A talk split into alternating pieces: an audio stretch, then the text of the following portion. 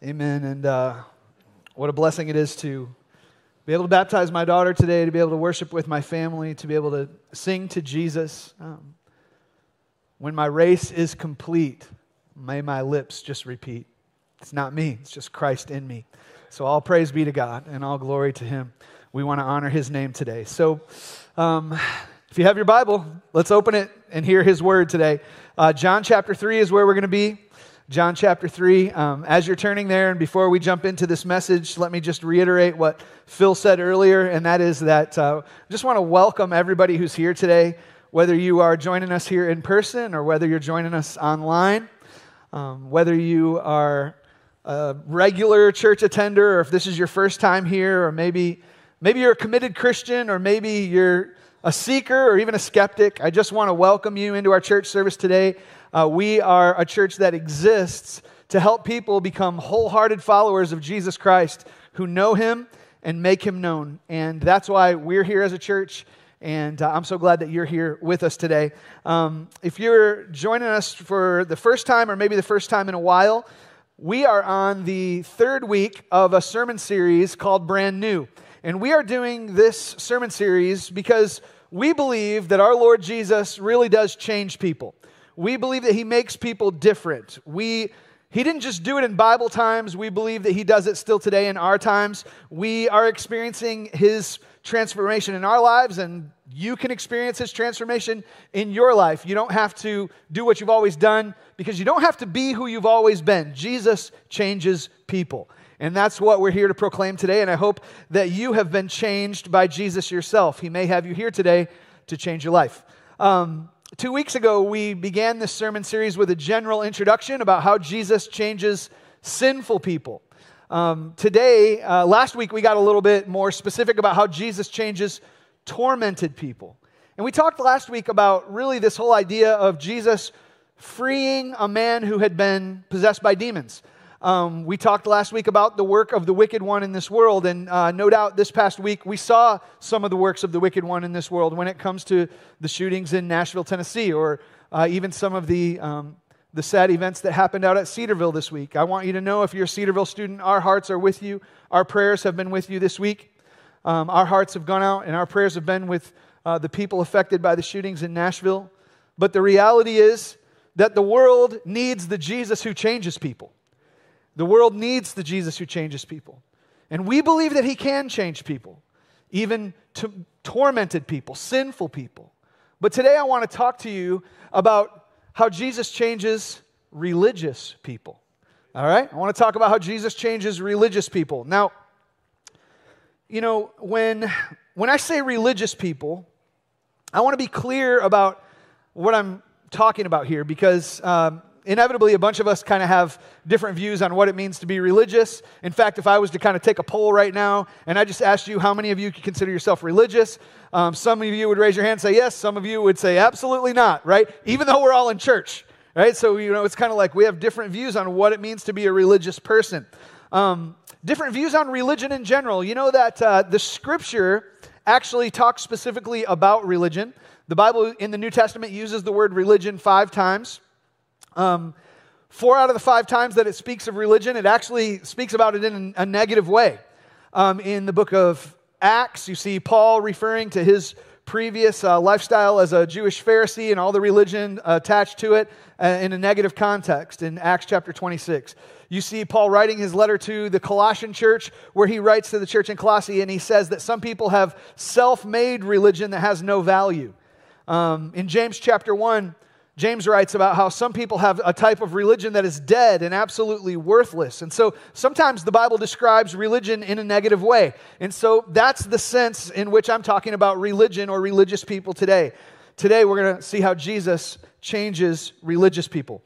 In 2019, a man named Warren Wiersbe uh, went to, to be home with the Lord. Warren Wiersbe, before he died, was an influential pastor, writer, a theologian. He wrote often for the Christian magazine Christianity Today. He did a radio broad, broadcast called Back to the Bible. Um, he wrote curriculum for Christian universities like Grand Rapids uh, Baptist Seminary, like Trinity Divinity School, like Dallas Theological Seminary. Um, after he passed away, he had a big, giant library collection that he actually donated to Cedarville University. So if you go to Cedarville's Bible department right now, you can see the Wiersbe uh, library there.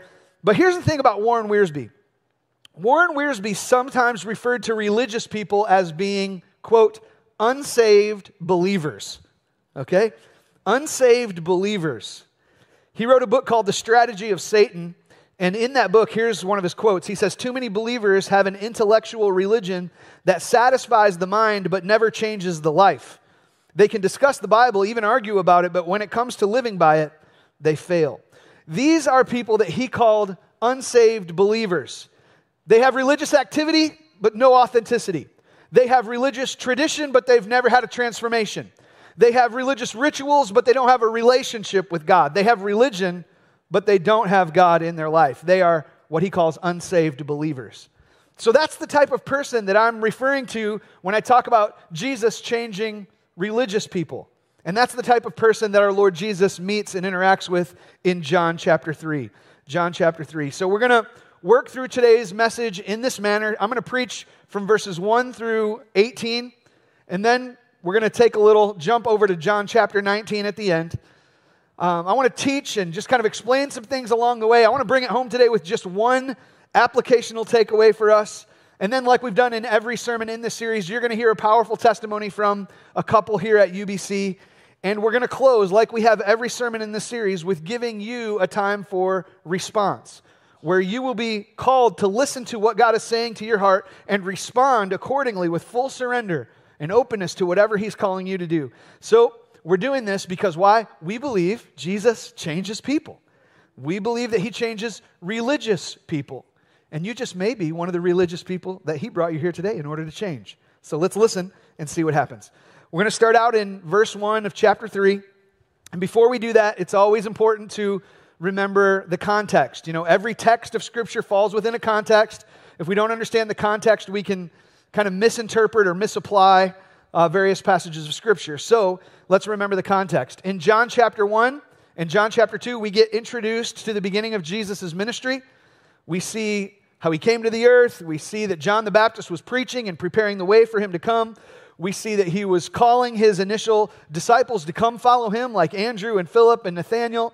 And in that way, he began his public ministry um, and part of his public ministry started to include doing public signs and wonders. John chapter 2, we read, we read about how he uh, changed water into wine at this public wedding in Cana. That would have gotten some people's attention. He started to drive the uh, greedy people out of the temple. And so he, he was getting attention, he was gaining notoriety. People were seeing other signs and wonders and how he was teaching with authority. But it says at the end of chapter 2, listen to what it says at the end of chapter 2. Um, if I can uh, say this in verse 23. At the end of chapter 2, verse 23, it says that many believed in his name when they saw the signs he was doing. But then in verse 24, it says, But Jesus, on his part, did not entrust himself to them because he knew all people and needed no one to bear witness about man, for he himself knew what was in man. All right? Some people believed in Jesus, but he didn't entrust himself to them. That is the context leading up to John chapter 3. Jesus was interacting with a people who had a type of belief, but not saving belief. He had not come into their life.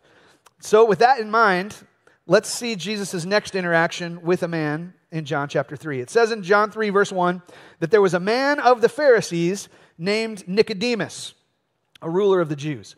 So right away, we meet this man, Nicodemus. Uh, we find out a couple things. He was a Pharisee and he was a ruler of the Jews. I've talked about the Pharisees before. You guys know who the Pharisees are. They, the Pharisees are religious leaders. Um, they are uh, a sect within the Jewish community of devout uh, believers in God who wanted to follow the law of Moses. They followed all 600 Mosaic laws of the Old Testament. They even added some new laws of their own that they added, and they wanted to follow those. And so they kind of set themselves apart by their pursuit of piety and obedience to the law. They became very popular among the people. They became very respected among the people.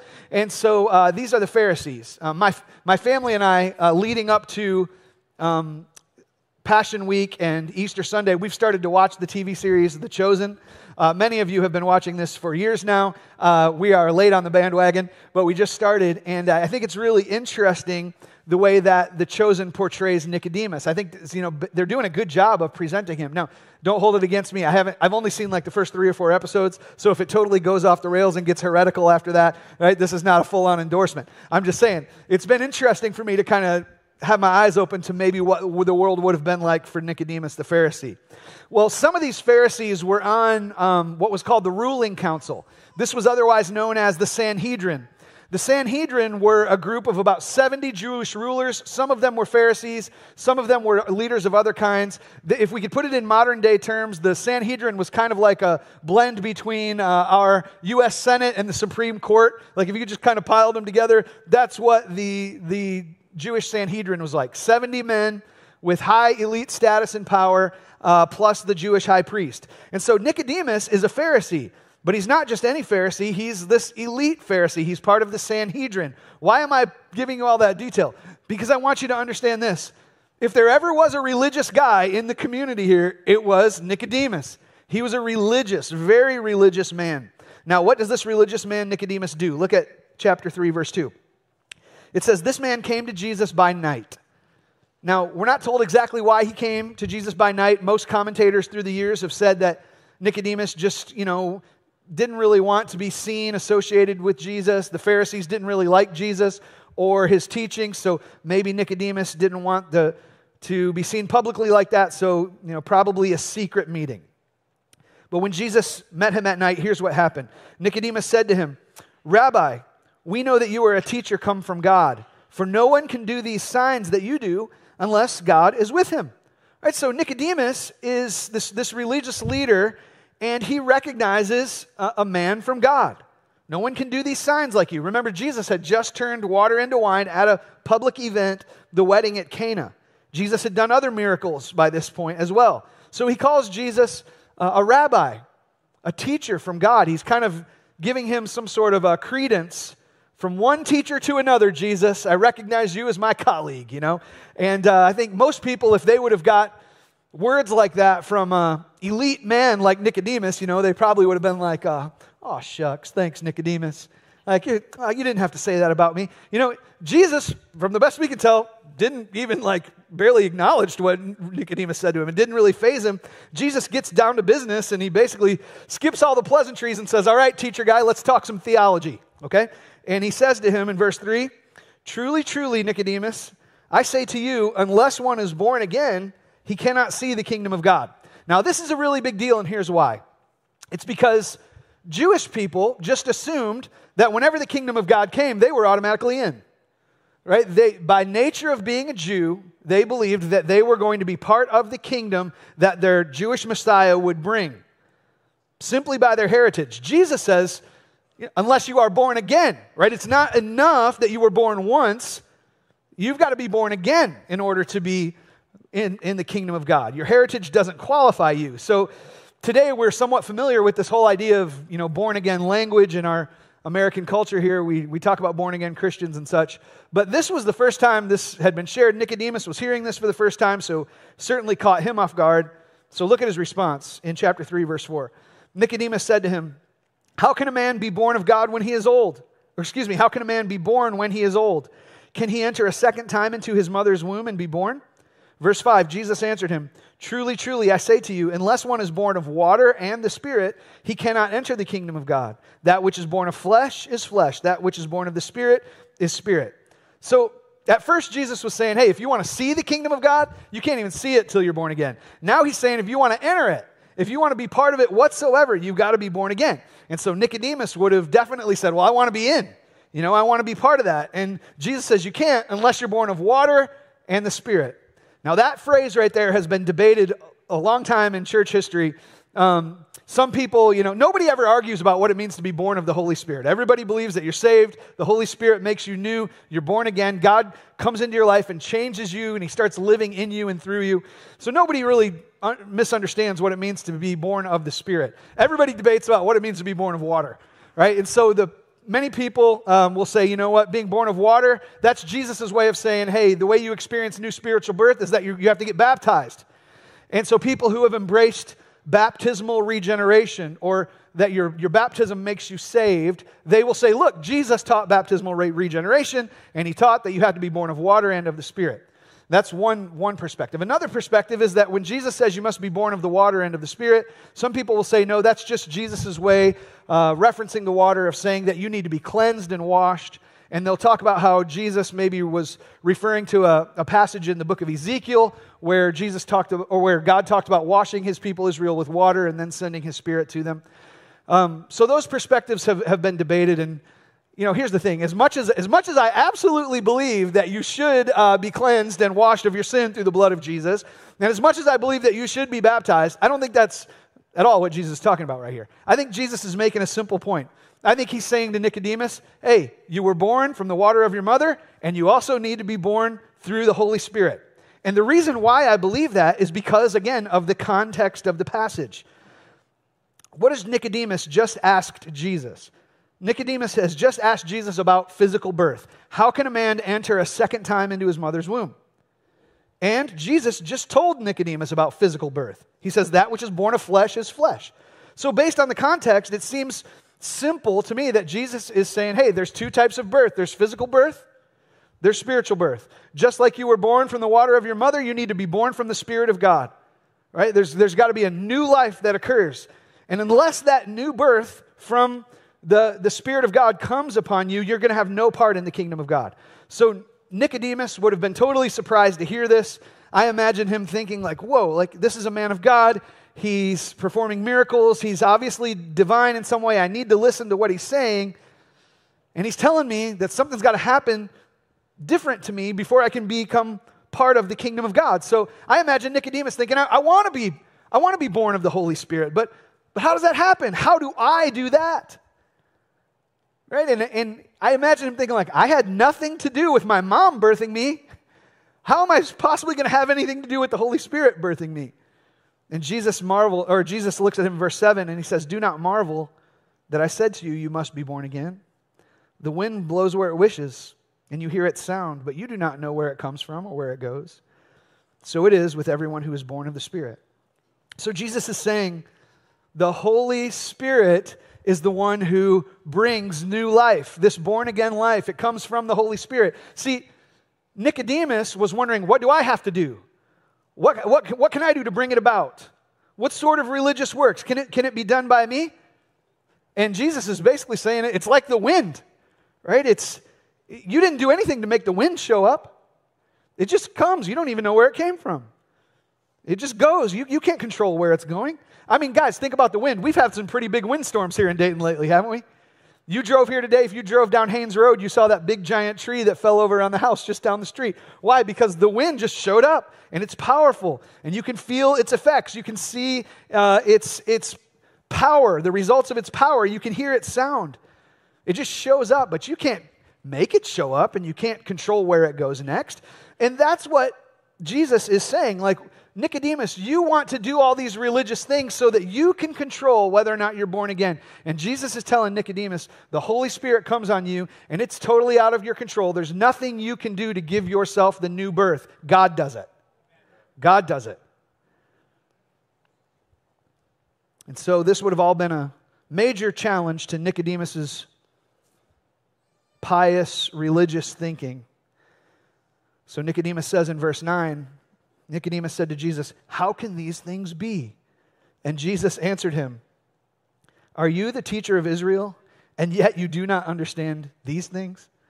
Right, Jesus, Jesus is, I imagine Jesus, like we read this with our, I don't know, what I'll just call our fleshly sarcasm, or I shouldn't even put you in that. I read this with my self righteous fleshly sarcasm, like Jesus, like, come on, Nicodemus, you know.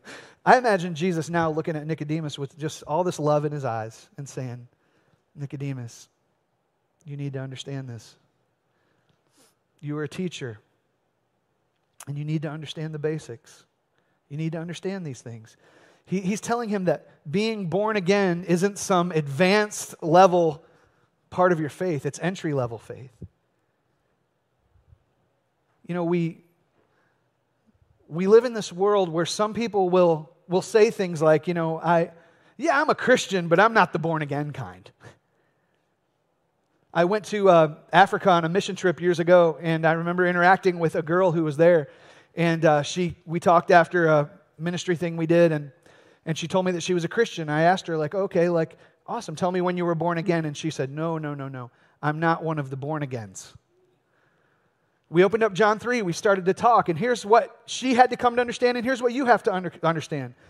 Being born again is not some special kind of Christian. Being born again is the only kind of Christian. You must be born again, Jesus says, if you want to enter the kingdom of heaven. Jesus goes on to say in verse 11 Truly, truly, I say to you, we speak of what we know and bear witness to what we have seen, but you do not receive our testimony. Right? So Jesus is saying, Nicodemus, we've told you. We've told you. You're not receiving what we're teaching you. In other words, right now we see Nicodemus at this point is still not a believer.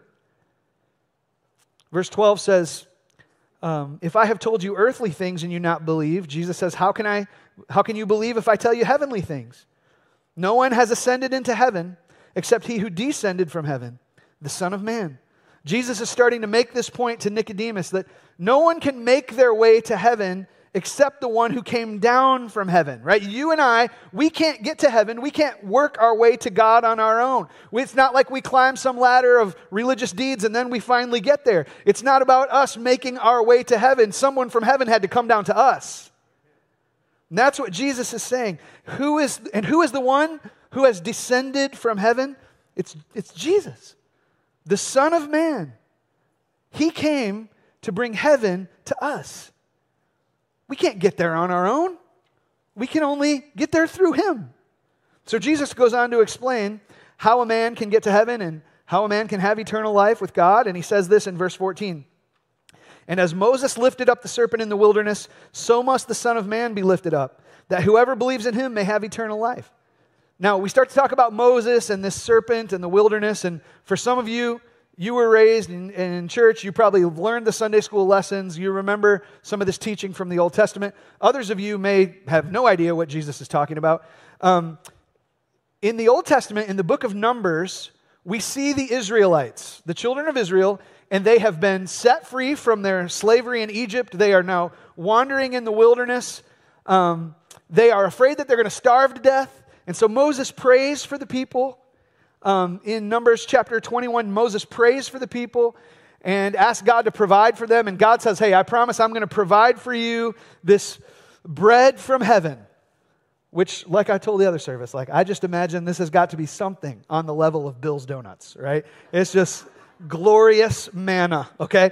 Uh, God provides for them day after day this manna from heaven and they never go hungry. They don't starve while they're wandering in the wilderness. But here's what happens.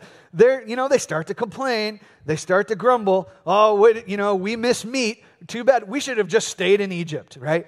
And so they start to grumble and complain. And so God sends uh, a judgment on them for their sin. And uh, he allows these serpents and vipers to come and start to bite them. And they, you know, they take in this poison and some of them start to die. So what happens in Numbers 21? Moses tells the people of Israel, um, hey, uh, God tells Moses, I want you to make a, a bronze snake and put it on this pole and lift it up in the air, and anyone who looks on it in faith, they will live. Now that sounds totally crazy to us, doesn't it? I mean, if you weren't raised in church, you would think that was nuts. Moses just saying, hey, folks, uh, I got this little bronze craft I made here. I'm just going to put it on a pole and raise it up. You look at this and you won't die when a snake bites you, okay?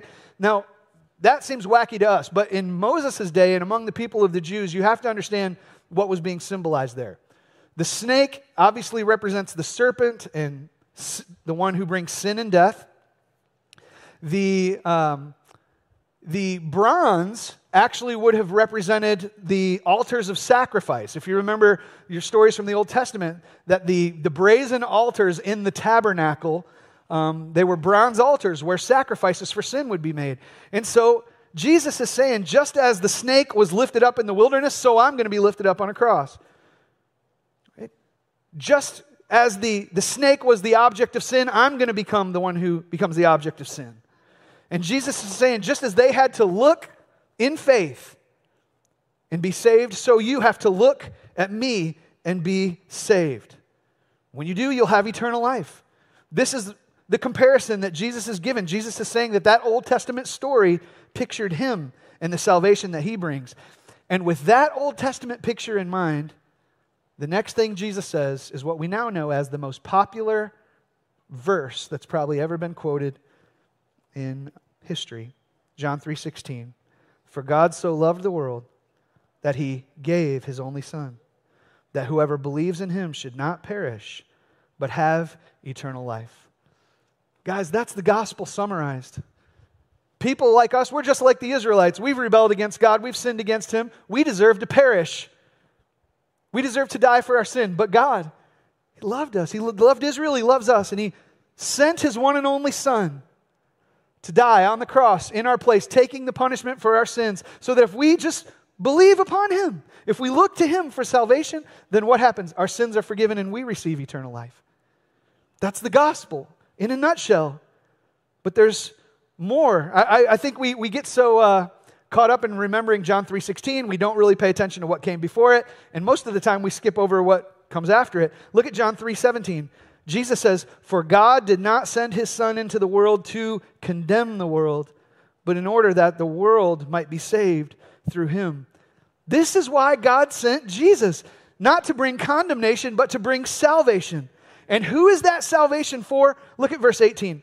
Jesus says, Whoever believes in him is not condemned. That's who it's for. Salvation is for anyone who will believe upon the Lord Jesus Christ. But whoever does not believe in him is condemned already because he has not believed in the name of the only Son of God. So, how do sinners get out from underneath their perishing? How do they get out from underneath their condemnation that they rightfully deserve for their sin? Here's how by believing in the Lord Jesus Christ. God didn't send Jesus in order to condemn people, He sent Him to save people. Je- Jesus is telling us people who are already condemned. You and I, we're already condemned. We've already sinned against God, rebelled against Him, and brought our own condemnation upon ourselves. Here's the thing we need to remember about the context of this story who is Jesus saying this to? Jesus is saying this to Nicodemus, a devout, religious, moral guy. You must be born again, lest you perish in your sins. Nicodemus didn't just need to be religious, he needed to trust in Christ. And if he did not, he would remain condemned. But if he did, then he would have eternal life. So, as religious as Nicodemus was here in John 3, we can see that he was not born again. He was not saved. At least that was his condition in John chapter 3. But that's not the end of Nicodemus' story. Most of us are familiar with Nicodemus from John 3 maybe or maybe not you know you may know this you may not that he's actually mentioned again in scripture in john chapter 7 where he actually starts to defend jesus among his peers the pharisees and then we get all the way to john 19 and we see something a little different about him by the time we get to john 19 jesus has already died on the cross and here's what john 19 verse 38 through 40 says that after these things, after the crucifixion of Christ, Joseph of Arimathea, who was a disciple of Jesus, but secretly for fear of the Jews, asked Pilate that he might take away the body of Jesus, and Pilate gave him permission. So he came and took away his body. Now listen, Nicodemus also, who had earlier come to Jesus by night, came bringing a mixture of myrrh and aloes, about 75 pounds in weight. So they took the body of Jesus and bound it in linen cloths with the spices, as is the burial custom of the Jews. And if you keep reading on in John 19, you'll see how Nicodemus was part of burying the body of Jesus. Now, there's a lot that I could say here in a short amount of time that I have left. So, all I really want to ask you to notice right here is that Nicodemus was a different man at this point. He was once afraid to be publicly seen with Jesus. Now he's publicly identifying Jesus. He was once so religiously devout as a Jew that he would have never come close, let alone touched a dead body. Now he's here taking care of the burial wrapping of Jesus. He was once, he and his fellow Pharisees were once so consumed with shutting down Jesus and, and getting rid of Jesus' disciples, but now Nicodemus is associating with one of the other disciples of Jesus, Joseph of Arimathea. Nicodemus had been changed because Jesus changes people, even religious people. So, with all that in mind, let me give you our one takeaway for today. The one point I want you to really contemplate today, and that's this. If you find yourself in dead religion, Jesus will make you alive in the power of the Holy Spirit. If you find yourself in dead religion, Jesus will make you alive in the Holy Spirit. Listen, some of you may very much identify with Nicodemus. You are devoted to religion, but you don't have spiritual life. You go to church, but there's nothing really moving inside your heart. You're into the tradition, but there's been no transformation. You're into the religious activity, but there's nothing that reflects authenticity in your heart. You have a lot of spiritual rituals, but you know you don't really have a relationship with God. And just like Nicodemus, you can be as religious as the day is long and still be under the condemnation of your sin. You may be an unsaved believer. And there may be something even right now speaking to your heart saying, you know what? That's true of you. That's true of you. And there may be something in your heart that longs to have real life, something real. Don't you want to have real life in Jesus? You know? If there's nothing real, transformative, authentic going on in our hearts and in our souls, why would we just come to church for an hour? It's a nice tradition.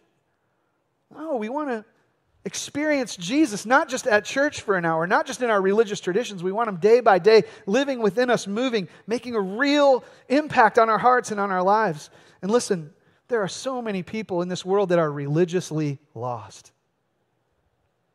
And I want to say this to you that, that might be true of you today.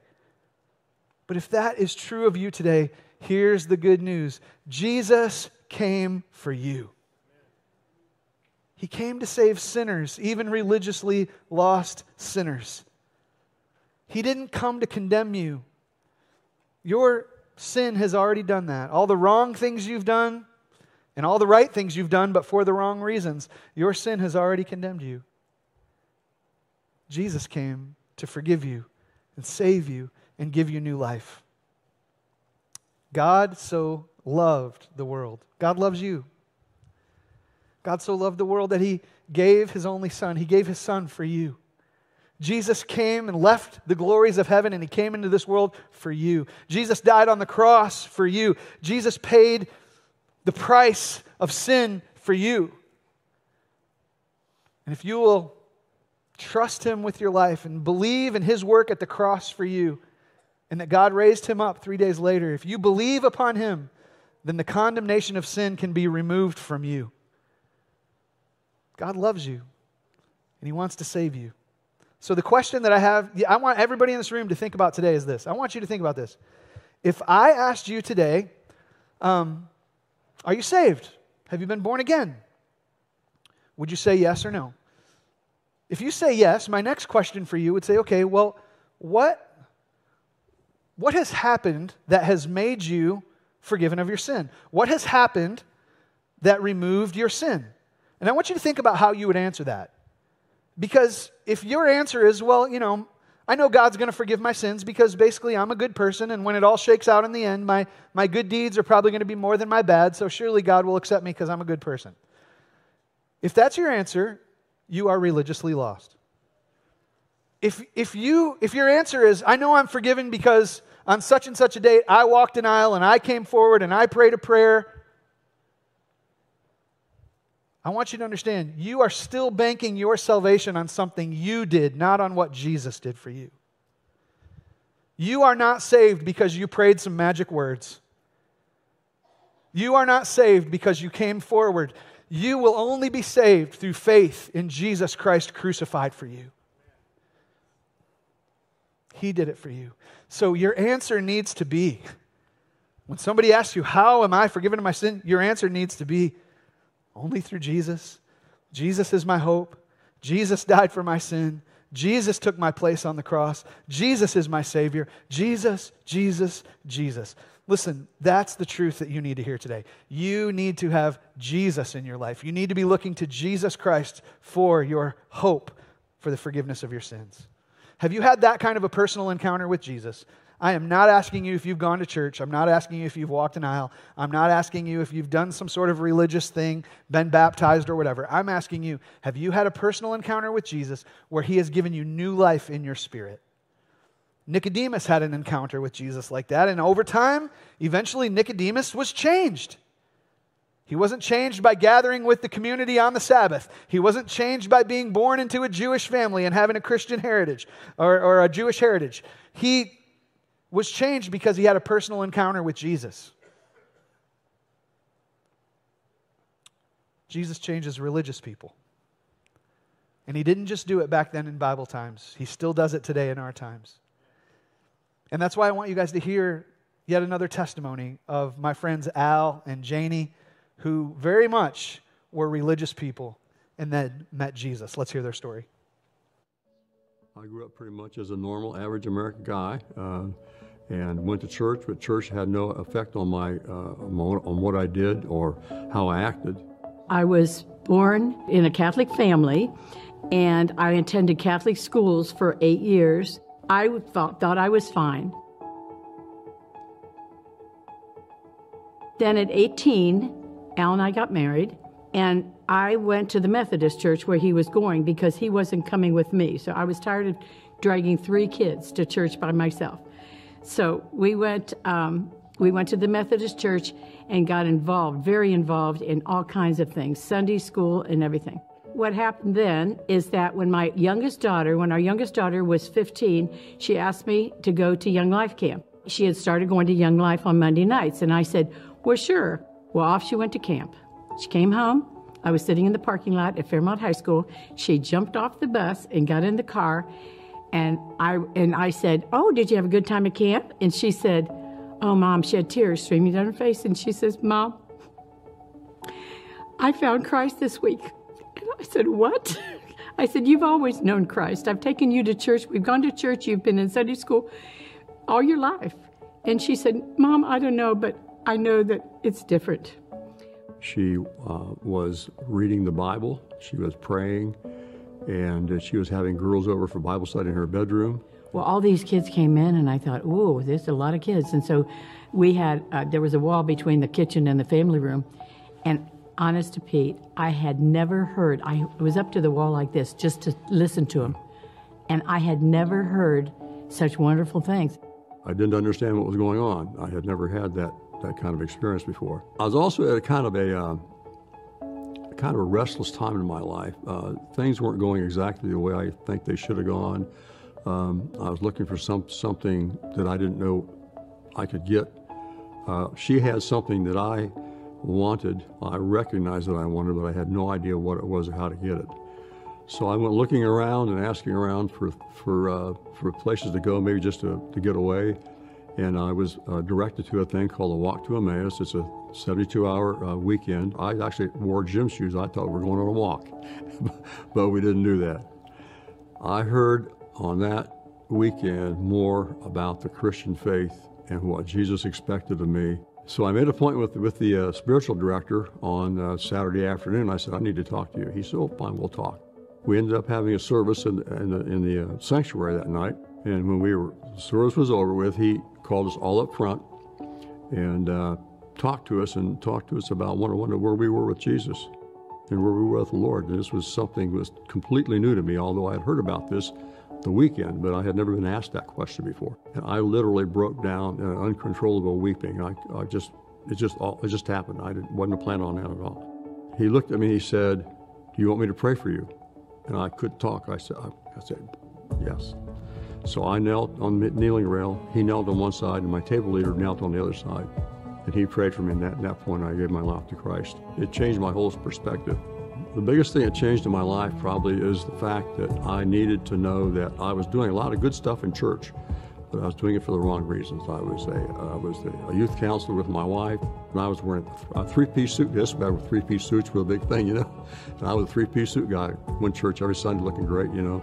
And uh, I realized that that was, had absolutely nothing to do with religion. That particular, that was salvation was totally different than that. I was also told that being at 47 getting saved is very, very unusual because at that point your your life is pretty much set.